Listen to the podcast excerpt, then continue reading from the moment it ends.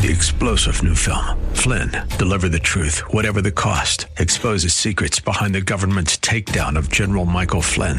Flynn knew what the intel world had been up to. He ordered the first audit of the use of contractors. This set off alarm bells. He told the truth. He was the most dangerous person for Donald Trump to hire. They had to get rid of Flynn. Flynn, deliver the truth, whatever the cost. Available now. Watch it today. Go to salemnow.com. Salemnow.com. AM 1280, The Patriot, is WWTC Minneapolis, St. Paul. FM 107.5, K298CO, Minneapolis. Intelligent Radio. With SRN News, I'm Jeremy House in Washington. New York City Mayor Bill de Blasio has announced an early end to a curfew that was spurred by protests against police brutality. The mayor tweeted the 8 p.m. curfew that was set to remain in effect through at least Sunday would be lifted effective immediately. Also on SRNnews.com, city officials also urge the demonstrators be tested for COVID 19. New York Governor Andrew Cuomo says officials are concerned the protests may have spread the coronavirus. We're going to do 35,000 tests per day just in New York City. Snapshot, snapshot, snapshot. So we'll watch it on a daily basis to find out exactly what is happening. Anti racism protesters in southwestern England have pulled down the statue of a slave trader and then dumped it into a harbor. The toppling of Edward Colston's statue was greeted with joyous scenes on Sunday. This is SRN News. Mark Levin sees a strategy from the media. And so now I watch these attacks on the president by one reporter after another, and I'm convinced that they talk to each other. They share ideas, they show how they're going to attack the president, try and quote him from March when he didn't think it would be as big a problem as it is today. The president is basing his opinions on what these experts are telling him. He's not making things up. Moreover, he's not trying to panic the nation. The media do that. Mark Levin, weeknights at 8 on AM 1280, The Patriot. Intelligent Radio. With photos and videos from our events, news updates, live streaming, and yes, maybe even a selfie or two, the latest and greatest way to connect with The Patriot is to follow us on Instagram. Just simply search for AM 1280 The Patriot on Instagram, and we'll be there. Just past 4 o'clock on this Sunday afternoon here in the Twin Cities, let's take a look at your forecast from the Great Plains Windows and Doors Weather Center. We got mostly sunny skies today. We hit a high of 87, and we got the Victory Hour with Andrew Parker coming up next right here on AM 1280 The Patriot. AM 1280, The Patriot. This is Dennis Prager from Mathnasium, the Math Learning Center. As you know, I prefer clarity to agreement. Being able to understand math is often key to achieving clarity. But with six out of ten high schoolers not being proficient at math, students could be at a great disadvantage. Mathnasium helps students reach their potential to understand and even enjoy math, whether they're starting out far behind or already doing well. Using a customized one on one approach, Mathnasium educates and inspires students, helping them develop number sense, math fluency, and confidence that equips them for success in school and for the rest of their lives. Mathnasium also provides homework help so students can better understand and finish it successfully on their own, freeing you up to focus on other aspects of parenting. Give your child a life changing math learning experience. Contact one of the Mathnasium centers listed on the Patriots advertiser page at AM1280 thepatriot.com and receive $50 off your enrollment. Mathnasium changing lives through math. This is a national healthcare alert from the 24 7 Diabetic Health Hotline. If you, a family member, or a loved one has diabetes, listen closely. Now, regardless of your age, if you have insurance, you may qualify to receive diabetic testing supplies with little to no out of pocket cost. Get free delivery, free information, and all the paperwork is handled by our accredited suppliers for free. Call the 24 7 Diabetic Health Hotline now for details. Toll free at this number. But wait, there's more. If you call right now, you could get a meter upgrade. In addition, we'll give you a free pair of diabetic socks as our special gift to you. Regardless of your age, if you suffer with diabetes and have insurance, you may qualify to get free delivery of your supplies. 800 439 7409. 800 439 7409. 800 439 7409. That's 800 439 7409. Energy efficient windows, installing a new water heater, a kitchen remodel. For years, checklists and to do lists have piled up. You even made a list for all your lists. But now the time has come to get things done. Introducing our half off home makeover, where we're getting you the products and services you need for home improvement at 50% off the regular price. But these deals are only available through us and only available from the 10th to the 19th. So keep an eye on our social media and website for more details. Do you have 2020 vision spiritually, geopolitically? Gain clearer vision for yourself by joining Dr. Sebastian Gorka on the Stand with Israel tour this December 2nd to 11th. Register today at am1280thepatriot.com. Limitless access to intelligent talk. Stream AM 1280 The Patriot with our free app, your smart speaker, or with iHeart, TuneIn, and radio.com. We live in the Twin Cities, but serve worldwide. The views expressed on the following program do not necessarily represent those of this station or its management. It's time now for a smart, plain talk regarding politics, Israel, and the law. This is the Victory Hour with Andrew Parker of Parker Daniels Kibort. Wise counsel, winning results. Now, here's your host, Andrew Parker. I'm impressed with my attorney, Bernie. I'm impressed with his influential friends. He's got very big connections, and I follow his directions. It's Sunday, 4 o'clock. What does that mean? It means it's the best hour in radio of the week. It is the Victory Hour. I'm Andrew Parker. And every Sunday, as you know, coast to coast, when you're live streaming, we talk politics, Israel, and the law. Just smart, plain talk. That's all it is. We're not uh, talking from the blue team or the red team. We're talking facts. We're not talking emotion. And we're getting right down to it. And uh, today is no different. In fact, a big show today as we are honored to have as a special guest on the Victory Hour America's Mayor, Mayor Rudy Giuliani will be joining us very shortly on the Victory Hour to talk about policing, racism, and the rule of law.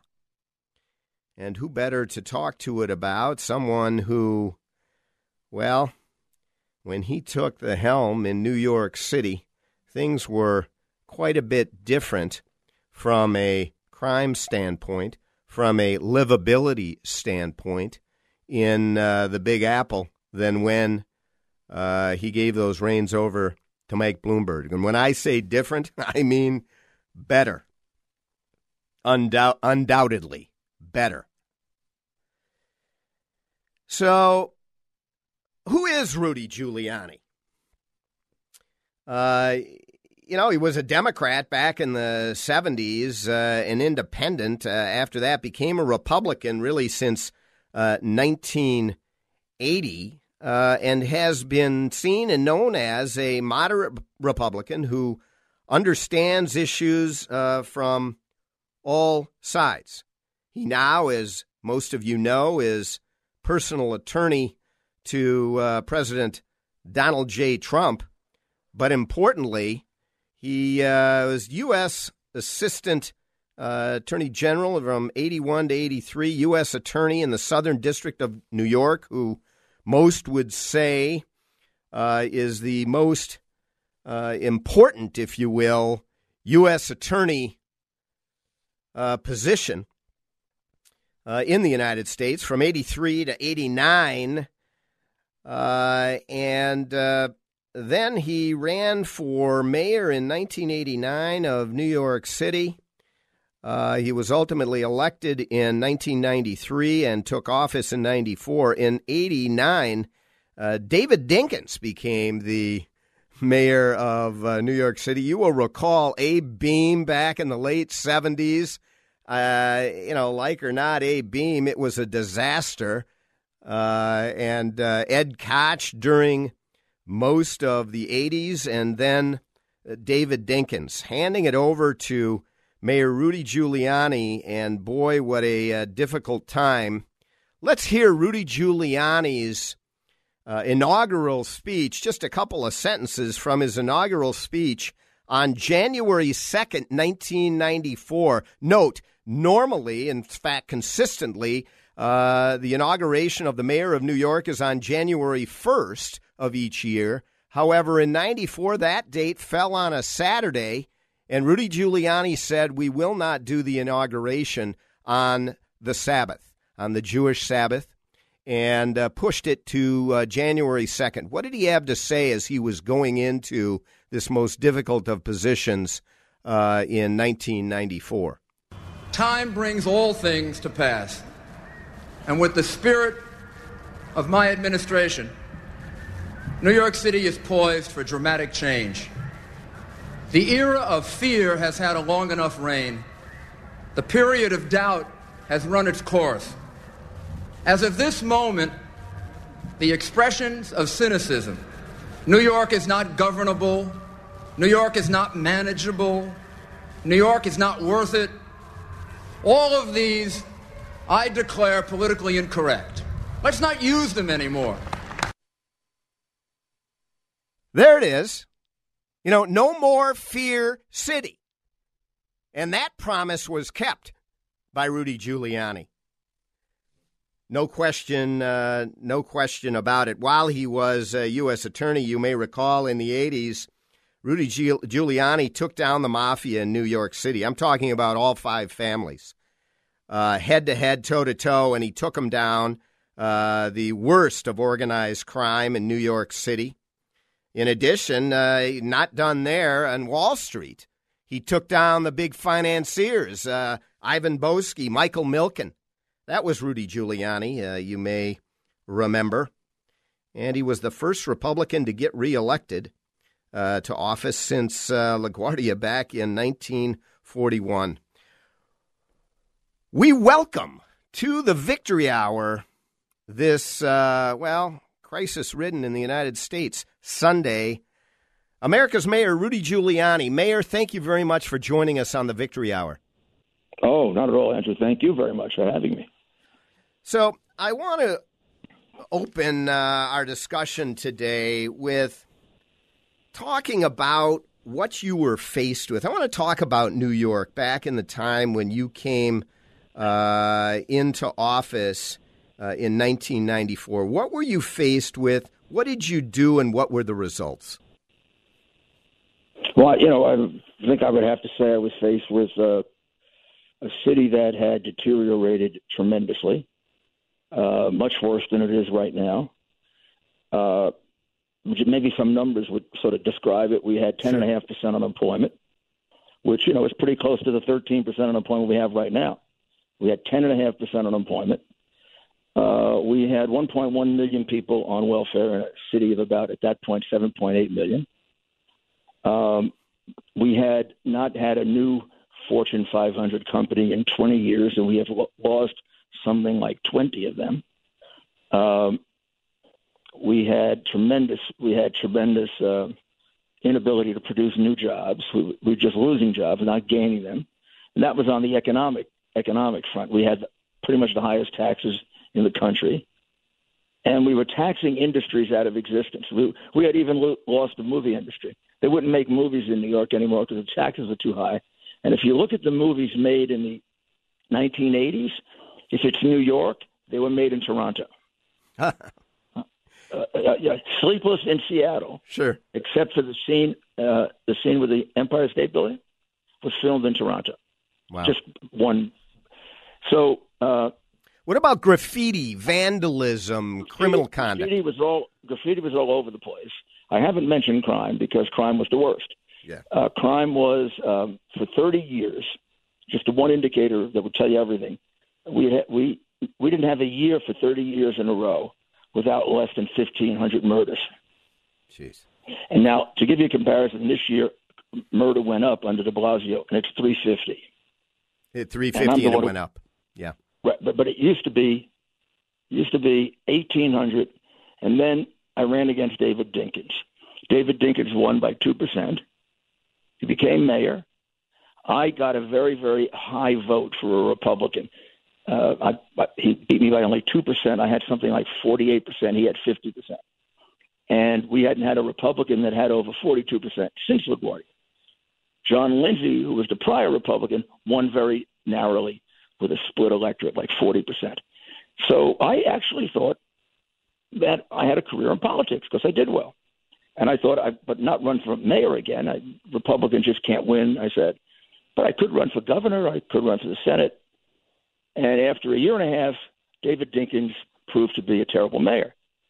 Um, we had the the Korean grocery. This was a grocery that was boycotted by blacks uh, because the Korean the Korean gentleman had said something, but then it turned out he never said it, and they were trying to really shake him down. And uh, and Dinkins did nothing to protect him.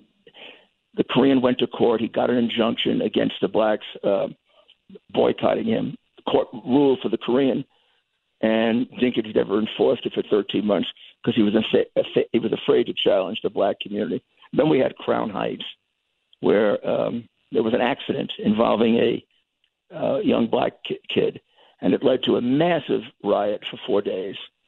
Uh, a pogrom, really, because basically black people were going out yelling and screaming that they were going to kill Jewish people. They succeeded in killing Yankel Rosenbaum, whose family I got very close with.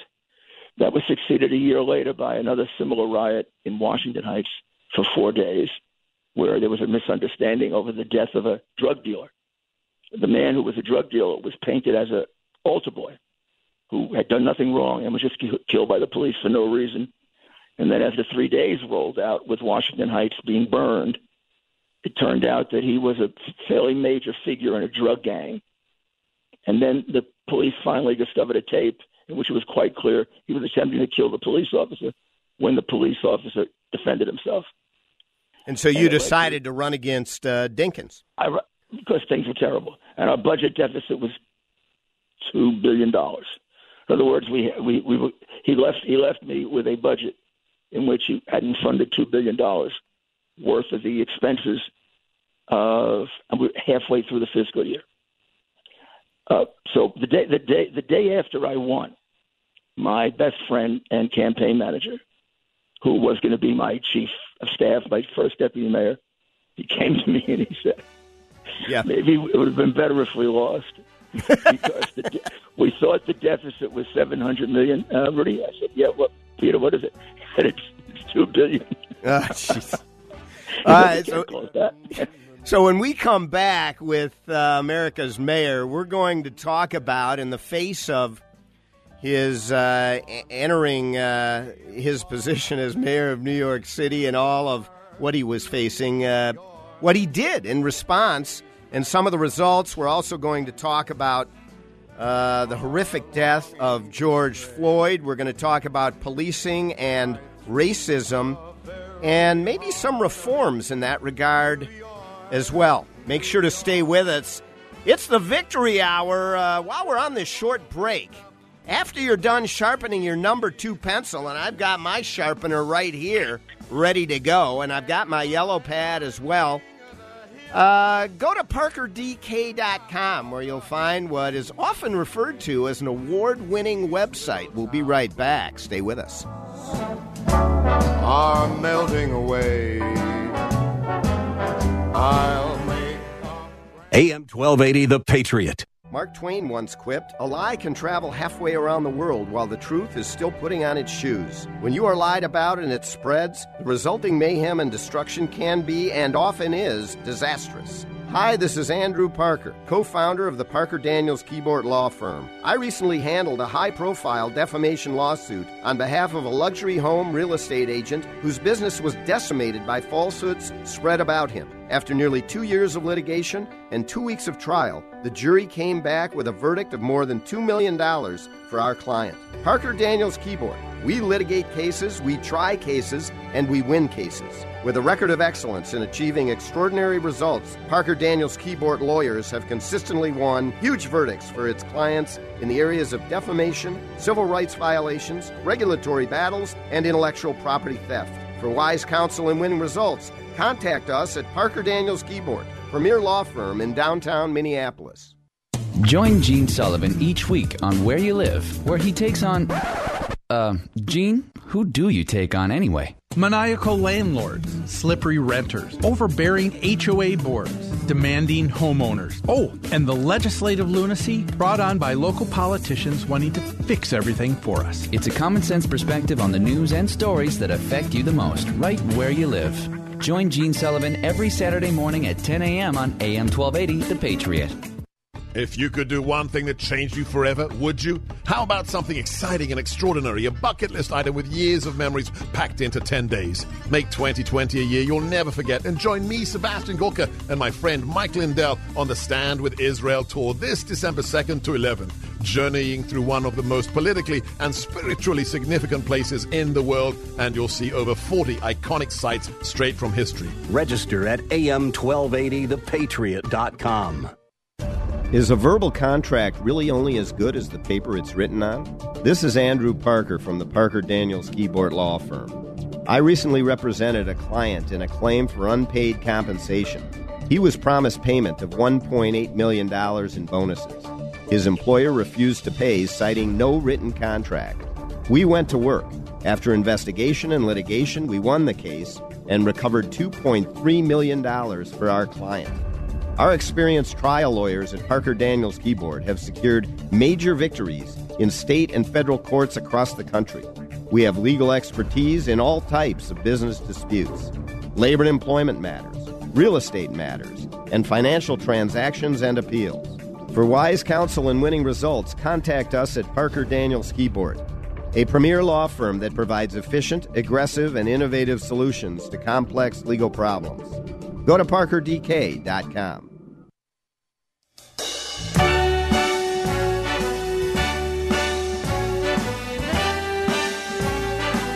Yes, sir, we are back.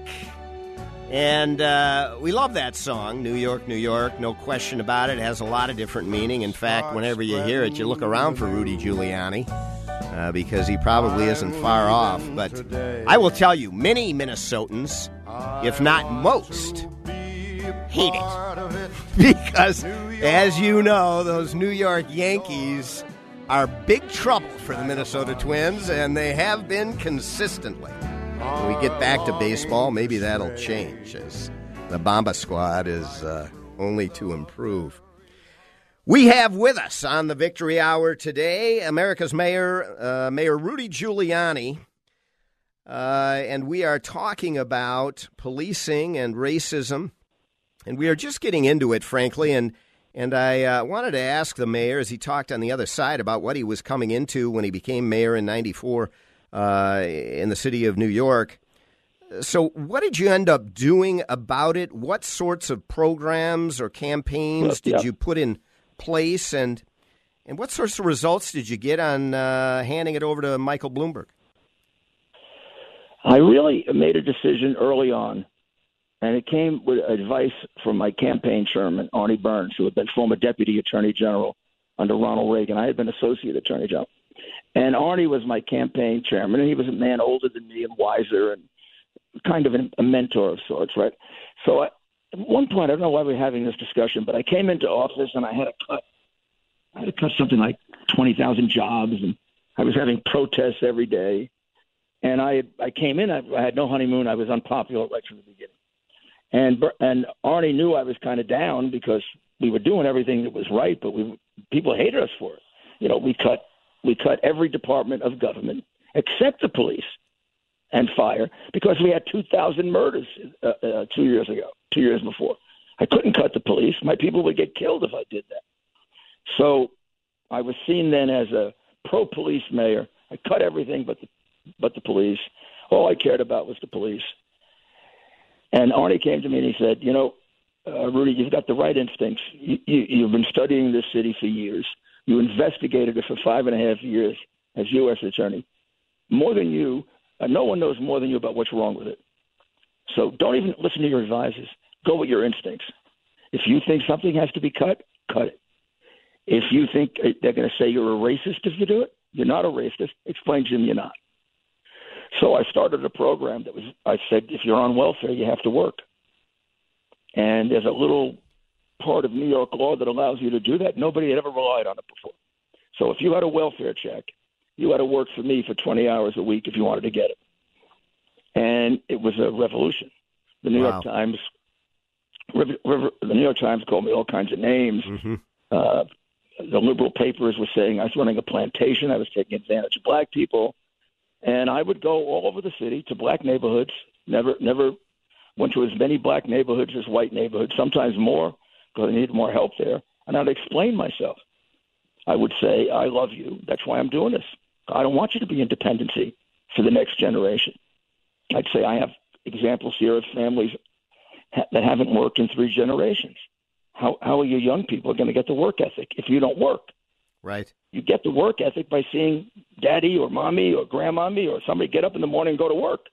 You you don't see that. What about the campaign that you implemented on uh, as it relates to uh, broken windows and also uh, stop and frisk, which now has become quite controversial? Well, the, the program that we started was called the, Broken Windows Theory. Uh, it means you pay attention to small things before they become big things. And if you don't pay attention to small things, you can never convince people to pay attention to the big ones. So we had a tremendous amount of uh, street street peddling, street begging that would sometimes lead to these people going into the middle of the street requiring you to give them money from your car, and then they then they would wash the window of your car. But and it got very ter- very very bad. They would wash the window of your car whether you wanted it or not. And then if you didn't pay them, they scratch up your car. And uh, I said I was looking I was looking for something we could do right away that would show we can win. And Bill Bratton, who was my first police commissioner, and I focused on them. And we said we're going we're to eliminate every single one of them. And we came up with a program of giving them tickets if they got into the street. Many of them never had identification, which meant we could take them into the precinct. Half of them turned out to be violent criminals who had warrants out for their arrest that the city never acted on. We had like five, ten thousand people who were accused of things from murder down to rape and that never showed up, and we never bothered to find them. So that turned out to be a big success. We we got rid of the squeegee people in three weeks. It gained a lot of credibility for our for our law enforcement program. Then we moved on to using the CompStat system to pinpoint where the crime was, and I changed the entire structure of the police department.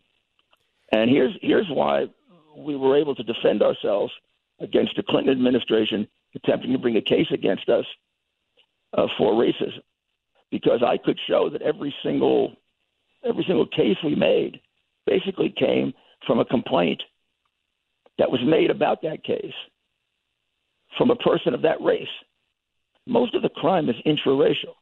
So 70, roughly 70 or 75 percent of the murders in New York City are committed by black men. So you, in fact, were protecting it, in effect, the black community in large part. So yeah, right, right. So you would look at it quickly and say, "Oh my goodness, seventy-five percent of the people they arrest for murder are blacks.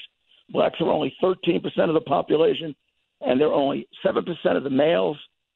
Seven percent of the males, and they're arresting seventy percent. They must be racist, Yeah. unless you took a look at the fact that seventy-eight percent of the victims were black." Right.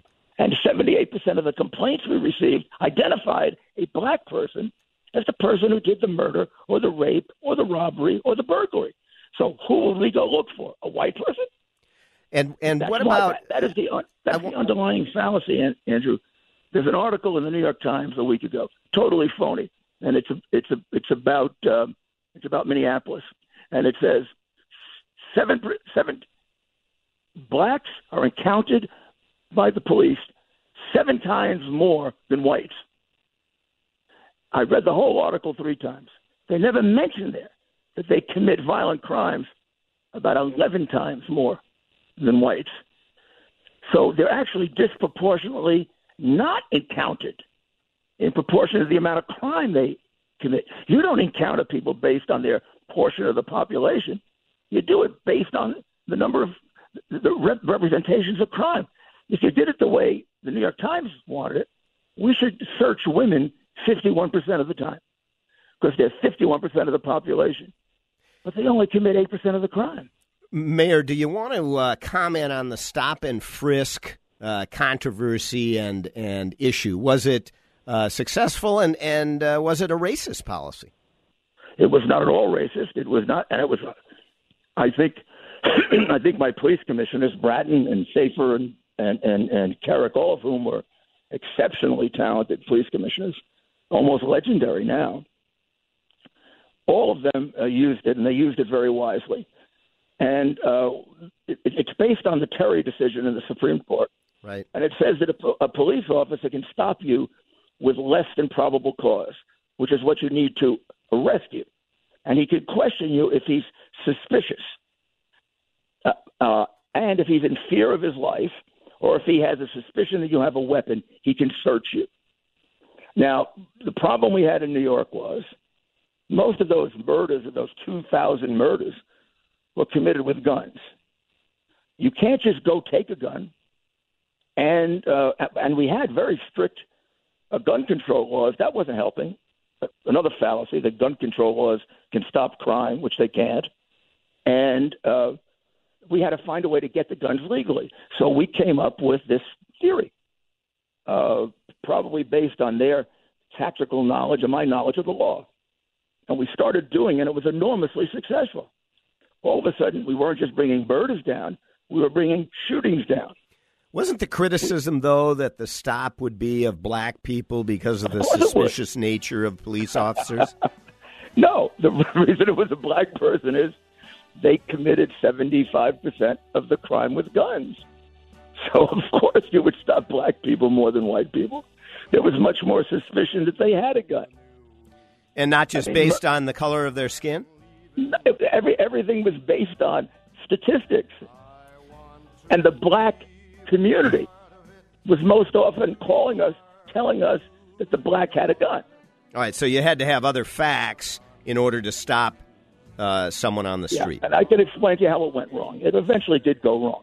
It, uh, the Bloomberg administration, we never did more than a ninety thousand in a year because he could do that kind of intricate paperwork and support for it. Sure. The Bloomberg administration brought it all, all the way up to six hundred thousand, Ah, and it, and at that number, a huge it became difference. hard to defend it. yeah. and it and it did seem like it was a blanket, just just search black men.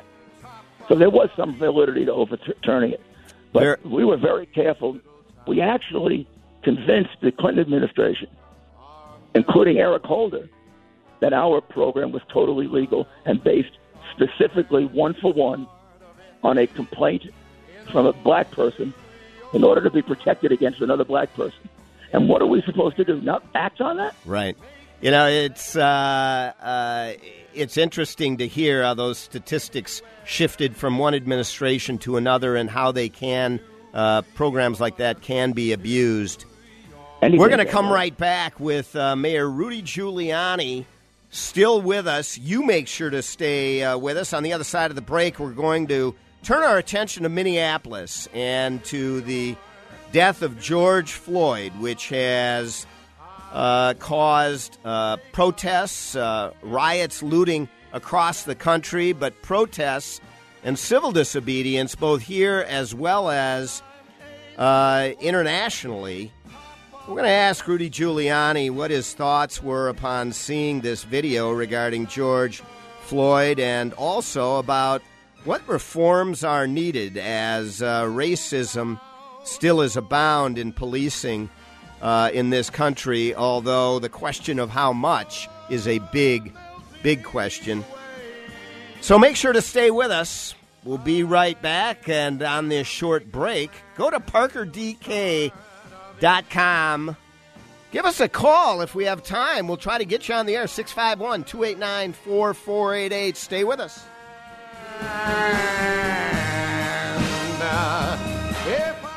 AM 1280, The Patriot. How can you protect your company's most valuable proprietary information? This is Andrew Parker of the Parker Daniels Kibort Law Firm. We recently represented a local manufacturing company in an employment lawsuit. Our client learned that a longtime employee was leaving the company to join a direct competitor.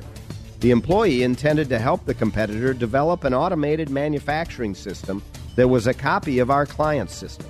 The employee did not have a non compete agreement with our client. We nonetheless filed suit and brought an immediate motion to prevent the employee from beginning work with the competing company.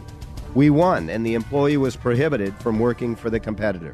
Parker Daniels Kibort's attorneys have been advising companies on employment law matters for decades. And if you find yourself in court, our attorneys are some of the toughest and most experienced employment trial lawyers around. For wise counsel and winning results, contact us at Parker Daniels Kibort. Go to parkerdk.com. Hey, are you guys open? Yeah, yeah, we are. Come on in. As businesses reopen across the nation, is your business prepared for what comes next? Salem Surround can help. COVID 19 brought America's thriving economy to a screeching halt. But now, local businesses are getting back to normal, and families are getting out to shops, stores, and restaurants. Are you ready for the return to business and all that pent up consumer demand? Business Recovery Plan should be ready to go right now. The marketing team at Salem Surround is ready to help, so you don't waste a minute or a dollar recapturing market share. We'll help design your recovery plan targeting potential customers with proven marketing strategies. With everything in our toolkit working for you digital, audio, mobile, even audience engaging contests and promotions. Contact Salem Surround for a free evaluation of your digital marketing plan. Learn more at surroundmsp.com. Surroundmsp.com, connecting you with new customers. Mark Twain once quipped, A lie can travel halfway around the world while the truth is still putting on its shoes. When you are lied about and it spreads, the resulting mayhem and destruction can be, and often is, disastrous. Hi, this is Andrew Parker, co founder of the Parker Daniels Kibort Law Firm. I recently handled a high profile defamation lawsuit on behalf of a luxury home real estate agent whose business was decimated by falsehoods spread about him. After nearly two years of litigation and two weeks of trial, the jury came back with a verdict of more than $2 million for our client. Parker Daniels Kibort. We litigate cases, we try cases, and we win cases. With a record of excellence in achieving extraordinary results, Parker Daniels Kibort lawyers have consistently won huge verdicts for its clients in the areas of defamation, civil rights violations, regulatory battles, and intellectual property theft. For wise counsel and winning results, contact us at Parker Daniels Kibort, premier law firm in downtown Minneapolis.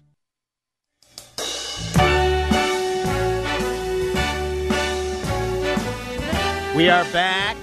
It is the Victory Hour. I'm Andrew Parker, and this week on the Victory Hour, we are talking to uh, America's mayor, Mayor Ju- Rudy Giuliani, and we're talking about the issues of racism and policing in this country and the rule of law. Uh, Mayor, uh, if we can set aside for a minute the rioting and the looting uh, and turn our attention to that video of the death of George Floyd. Uh, and I wanted to get your thoughts about what you saw there in terms of uh, the policing that was going on there. And do you think that this has been properly charged out? Well, I have to tell you, Andrew, I have to go back to the first two or three times I saw it because now you've seen it so often. Right. You see other things in it. But I'll, the first time I saw it, and I watched it with a friend of mine who's also a former prosecutor. So re- remember, I was a prosecutor for 17 years of my life. And even though I was a federal prosecutor, because I did RICO cases, I prosecuted murder cases because murder is a RICO predicate. Sure. Just so people understand it. So I watched it, and the, fir- my first question when I saw it the first time was, does he have him handcuffed? Right. And then, then I saw the other video, and then I said, did they take the handcuffs off? Because I don't see any need for what he's doing if the man is handcuffed. Number two, I know they said there was some kind of protocol for a for putting your knee on a man's neck. I've never heard of any such protocol. I've never seen a police officer do that before. And it's certainly not a protocol in the New York City Police Department. And my three police commissioners would tell you the same thing because I checked with each one of them. So I, I was saying to myself, I don't know what what the hell is your knee doing on his neck? For many minutes, up to eight minutes. It shouldn't have been there at all. If Yeah. you wanted to restrain him, in addition to his being handcuffed, and that's hard to understand what else you have to do, you put your knee on his back. You actually control him better on, on his back. Uh, I mean, you put your knee in the center of the back. Now you now you can control both sides of his body. I mean, the only reason I could think of that you'd be on top of a man who's in handcuffs is if the man was being was tossing himself around and maybe could hurt himself. And so, based upon uh, what you've seen, uh, do you think it's been properly uh, charged Really? out? It's now second degree murder, No, I think it's murder. I think it's premeditated murder. first degree. I think it's. I think it's yeah, first degree murder. I think he was warned. I've never had a murder case in which the murderer was basically confronted four times with the fact that he might murder someone and went ahead and did it. I think if I were Interesting. case, if I were arguing that case to a jury, I would say first of all, premeditation doesn't mean you have to think about it five days before. Right. Premeditation premeditation can be determined right during the act of committing murder. And you don't have a better I've never heard of a better case than a man being told four, five times he can't breathe, he can't breathe, he can't breathe, he can't breathe. And I think one time I think I heard one of the bystanders say, You're gonna kill him, you're gonna kill him and then I heard them say he's dead. Yeah. Yeah. Now I don't know what he needed. I mean, well, did he need God to come down and tell him? I Right. mean, Mayor, let me let me ask I, you. I have, let me, I have, I have no idea what the other police officer was doing. He's standing there. He's standing there like an im- impassive. Like so he's got to be charged as well. Those two, it's very clear. The other two, the only thing, of course, I saw, I think one or two of them have a knee on them at one point. That might be a little tougher. I just don't know what the evidence is against the other two police officers. Well, let me ask you this, Mayor. Let me let me ask you this. I, I really want to find out your thoughts on this, and, this will probably be tricky or difficult for you to put your sh- yourself uh, in as uh, Mayor Jacob Frey. But but let's say that you were the the mayor of Minneapolis, and there were a lot of errors made, and I know you could spend most of the rest of the show talking about them, including giving up the third precinct and allowing it to burn to the No, ground. just an error. I, I mean, cata- that was that, colossal. That was a cataclysmic event. Yeah, That- beyond event- beyond Minnesota boundaries, it affected uh, when people uh, He- see that. I mean, uh, I uh, people in the New York Police Department yes, say that he's the reason for our riots. but what would you do now uh, if you were uh, mayor of Minneapolis? What would you do to try to quell the issues that we are facing? They're talking about defunding the entire police department. I'm talking about 100% defunding police and creating a new safety system in Minneapolis. I don't know what they're going to come up with, but they're talking about it. Well, I think somebody has to have the courage to speak to the black community honestly, and not as. Uh, I, I think when you're not being honest with members of a particular race because you want to um, just satisfy political correctness, I think that's really a racist. But honestly, there are police officers that are racists. I mean, and there are that abuse authority. Of course, there are. Yes, there are police officers who are racist. Yes, there are police officers that participate in brutality. Is it exaggerated? Yes. Is it, uh, if you solved it, would you make the black community safe? No. If you solved police brutality, and there was never another incident of police brutality, 99% of the black men who die today will die tomorrow And why do you say that statistically? because they commit so few, so few of them are killed by policemen.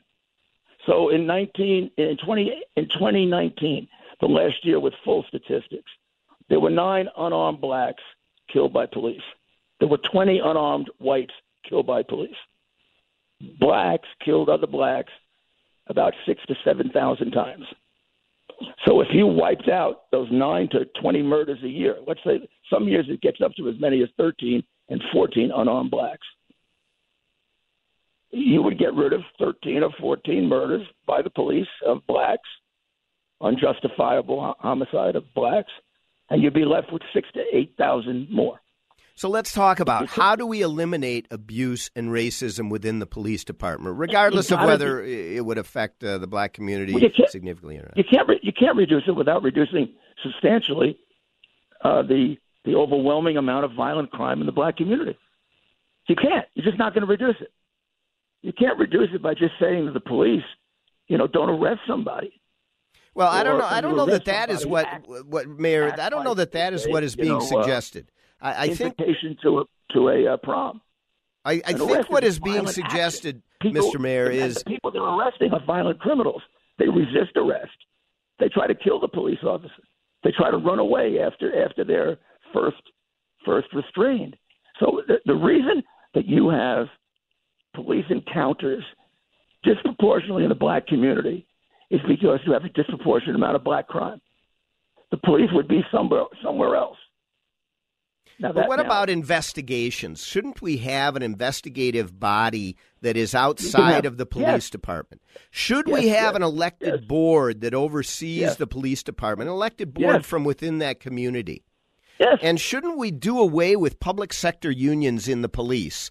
Do away with them altogether, have civil service rules, let them negotiate over their pay. But beyond that, in terms of hiring and firing of police, why do you need No. collective bargaining? Because they should be treated like everybody else. Well, there, there- arguably, there shouldn't be any public sector unions. Well, then do do, do away with. Well, you see if you can do away with it for the teachers, and then do away with it for the police. Okay. But you can't just do it away away with it for the police. There's no reason in a million years why we should deal in a prejudicial way against policemen in this country. The policemen are the reason that I was able to save more black lives than any mayor in New York history. The social workers weren't going to do it. The teachers weren't going to do it. And you sure as hell the black crooked politicians weren't going to do it. I was able to reduce crime in the black community more than any mayor in history. And those idiots will never come to me for advice because they don't want to hear my advice. Yes, you've got to eliminate police brutality. Uh, More important than that, you have to teach the police to deal with the blacks in a respectful way because a lot of times they don't because of cultural differences and because of fear. But if you do that, you will accomplish nothing. And if you care about black lives, Black Lives Matters, and all you want to do is concentrate on police brutality, then you don't care about black lives. You're a phony. What you care about is being politically correct, being politically popular, and, and maybe other other political objectives. If you care about black lives, you're going to get into how do I save the vast, overwhelming majority of black people that are killed, and you save that by bringing down black crime. And in, ter- and in terms, Mayor, of sensitivity training, training for police officers as it relates to communities different from their I own, did it. critical, I right? did it, and it works. Yeah, I and it did worked. and it works. Yeah, But yeah. more important is you got to teach people in the community how to treat each other. Yeah, yeah. We are going to be back with uh, America's Mayor, Rudy Giuliani. And uh, on the other side of this break, we're going to talk with the mayor about his special role in uh, the Trump administration as one of the personal attorneys to Donald J. Trump. Rudy Giuliani knows Donald J. Trump quite well. We're going to ask him a few questions about uh, the president, so make sure to stay with us. We'll be right back. We'll try to get to Bob, who has called in on the other side if we have uh, time. If you would like to call, 651 289 4488 as we continue on the Victory Hour with Mayor Rudy Giuliani on the other side of this quick break. Go to parkerdk.com. Top of the heap. AM 1280, The Patriot. Mark Twain once quipped, A lie can travel halfway around the world while the truth is still putting on its shoes. When you are lied about and it spreads, the resulting mayhem and destruction can be, and often is, disastrous. Hi, this is Andrew Parker, co founder of the Parker Daniels Kibort Law Firm. I recently handled a high profile defamation lawsuit on behalf of a luxury home real estate agent whose business was decimated by falsehoods spread about him. After nearly two years of litigation and two weeks of trial, the jury came back with a verdict of more than $2 million for our client. Parker Daniels Kibort. We litigate cases, we try cases, and we win cases. With a record of excellence in achieving extraordinary results, Parker Daniels Kibort lawyers have consistently won huge verdicts for its clients in the areas of defamation, civil rights violations, regulatory battles, and intellectual property theft. For wise counsel and winning results, contact us at Parker Daniels Kibort, premier law firm in downtown Minneapolis. If you could do one thing that changed you forever, would you? How about something extraordinary? Set a clear new vision for yourself this year and join Dr. Sebastian Gorka on the Stand with Israel tour this December 2nd to 11th. Journeying through one of the most politically and spiritually significant places in the world, you'll see over 40 iconic sites straight from Holy Scripture. Reserve your spot today. Register at am1280thepatriot.com. American pressure. Spray it. During these constantly changing times, American Pressure is here for you. From service on your pressure washer to new hoses, guns, wands, and accessories, or complete equipment, we are open for business. One product I want to bring to your attention today that we offer is Vital Oxide. It's a disinfectant with many wonderful government certifications. Give us a call today at 763 521 4442 to find out more.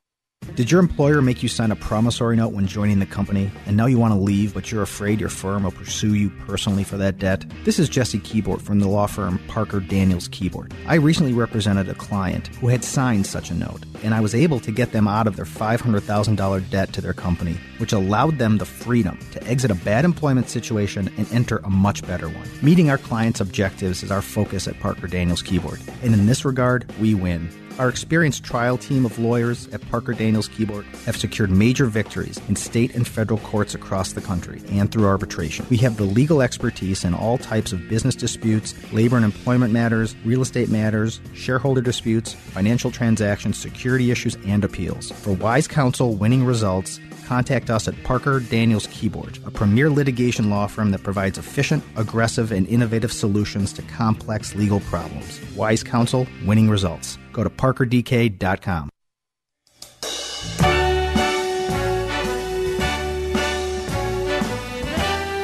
And why might we be playing this week on the Victory Hour? As you know, many of you tune in because of the music each week. Why would we be playing New York, New York? Well, because today we are honored to have America's Mayor Rudy Giuliani join us on the Victory Hour. And uh, we know when we play that, people will be looking around to see where Giuliani is.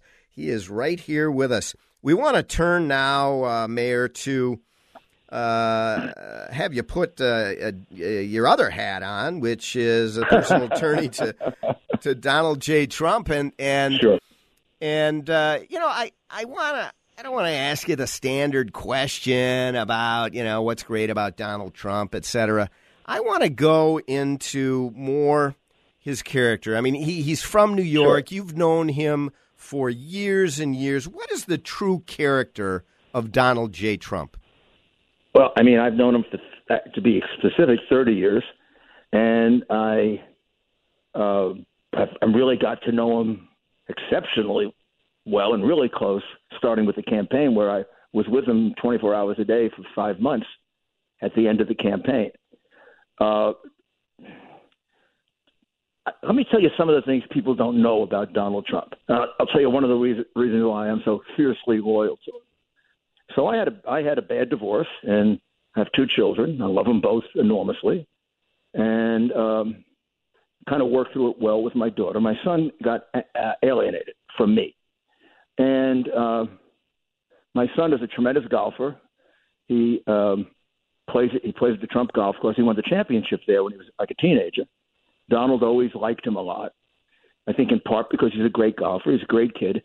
Donald would take time when I couldn't see him to play golf with him and tell him wisely that, you know, problems in a marriage are always 50 50, and sometimes one spouse gets a little angry and they want to use the child, and you really have to remember your father loves you, and he's he's asking about you all the time, and he's trying to see you, and uh, and in the course of, of a, a year or two, he he was one of two people. There was another person who helped me do it that brought me back with my son together, and now we're inseparable and uh, he's like my son's uncle, second uncle. My son, my son, loves him and works for him.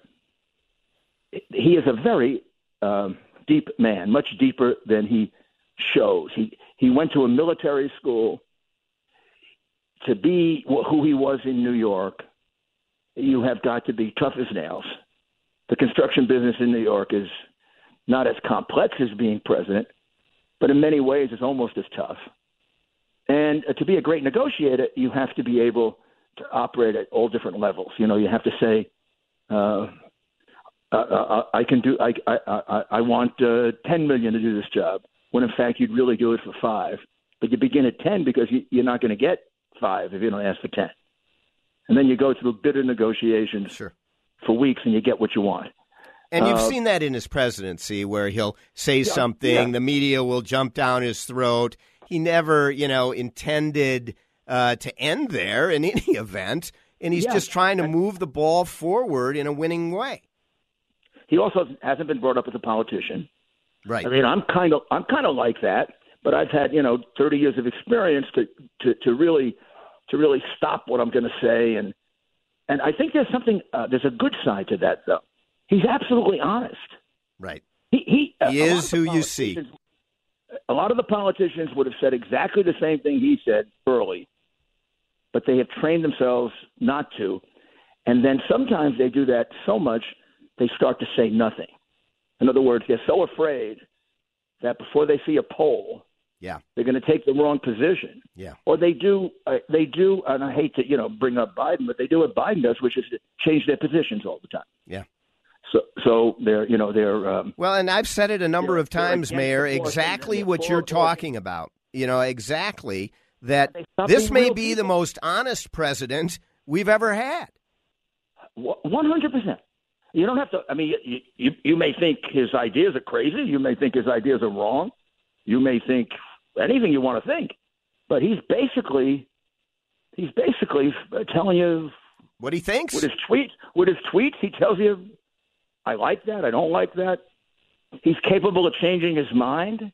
Mayor, is he a racist? Oh God, no! It's the last thing in the world you would ever say about him. The man had so many black friends. When I knew him in New York, you know, as a friend, the, the, the, there's not a racial boner. I've never heard him say anything vaguely suggesting that he's prejudiced against anybody. I mean, the joke is the only uh, the only prejudice he has in terms of color is for green. and I think everybody that knows him in New York that uh, I was on I was on the air with Piers uh, Morgan the other night and we had a big battle. Yeah, it's all Because over Piers the Morgan- internet. I wa- Piers Morgan Yeah. Piers Morgan knows him Yeah. for years. Piers Morgan has told me he doesn't think he's a racist. Yeah. Piers Morgan knows he's not a racist. So the point I was making, you want to attack him, attack him for something real. Yeah. Don't don't don't play into this. People who don't know him, it's terrible if people think the president of the United States is a racist. And How could a racist have let more black people out of prison than any Democrat ever did because of the because of the, it's the weirdest thing is he's letting out of prison blacks who were put in prison based on the law that Biden passed. Listen, there's a lot of racism in this country, and as I have often said, racism is colorblind. Neither blue team or red team, we both can raise our hand when we say we've done, eh, not as much as we should to eradicate There's no question racism. about it. There's no question about it. But but uh, but there are Americans, many Americans actually, who aren't. I think I think we have we probably have more people in this country that are fair people than any other country. We also have some horrible uh, racists. When I when I see what happened with that police officer, and I'm not sure the police officer is a racist. He just could be an out of control police officer. I'd like to see his 18 other complaints. I would like to see the did, did he do this as often to white people as black people? Now, did he do it more to black people because he's going to have more encounters with black people? Yes, but he go deeper. He's also going to have, have had some encounters with white people. Sure. And with 18 complaints, if he wasn't having any with white people at all, it could be four to one black, but it better be four to one. Then, then we have Taking a race. look at those This is the way I- statistics would be critical. Mayor, before we end today, I, I want to give you a chance to talk about what you're up to now. Talk about your podcast. We got 30 seconds. Oh, I love it! I love it! I love it! I love it! Yeah. I've been doing a podcast. I've been doing a podcast for longer, but it got me through. It got me through being, you know, locked in my my my uh, my house.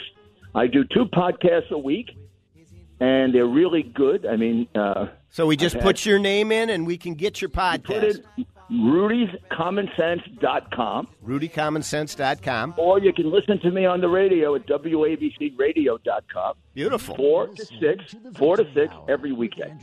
Outstanding. And America's Mayor Rudy Giuliani, we want to thank you once again for being on the Victory Angela, it was a real pleasure, and it was excellent. Thank you very much. And a big hello from Michael Krelitz, our friend. Uh, great guy. We love him, and and and and, and my girl Maria.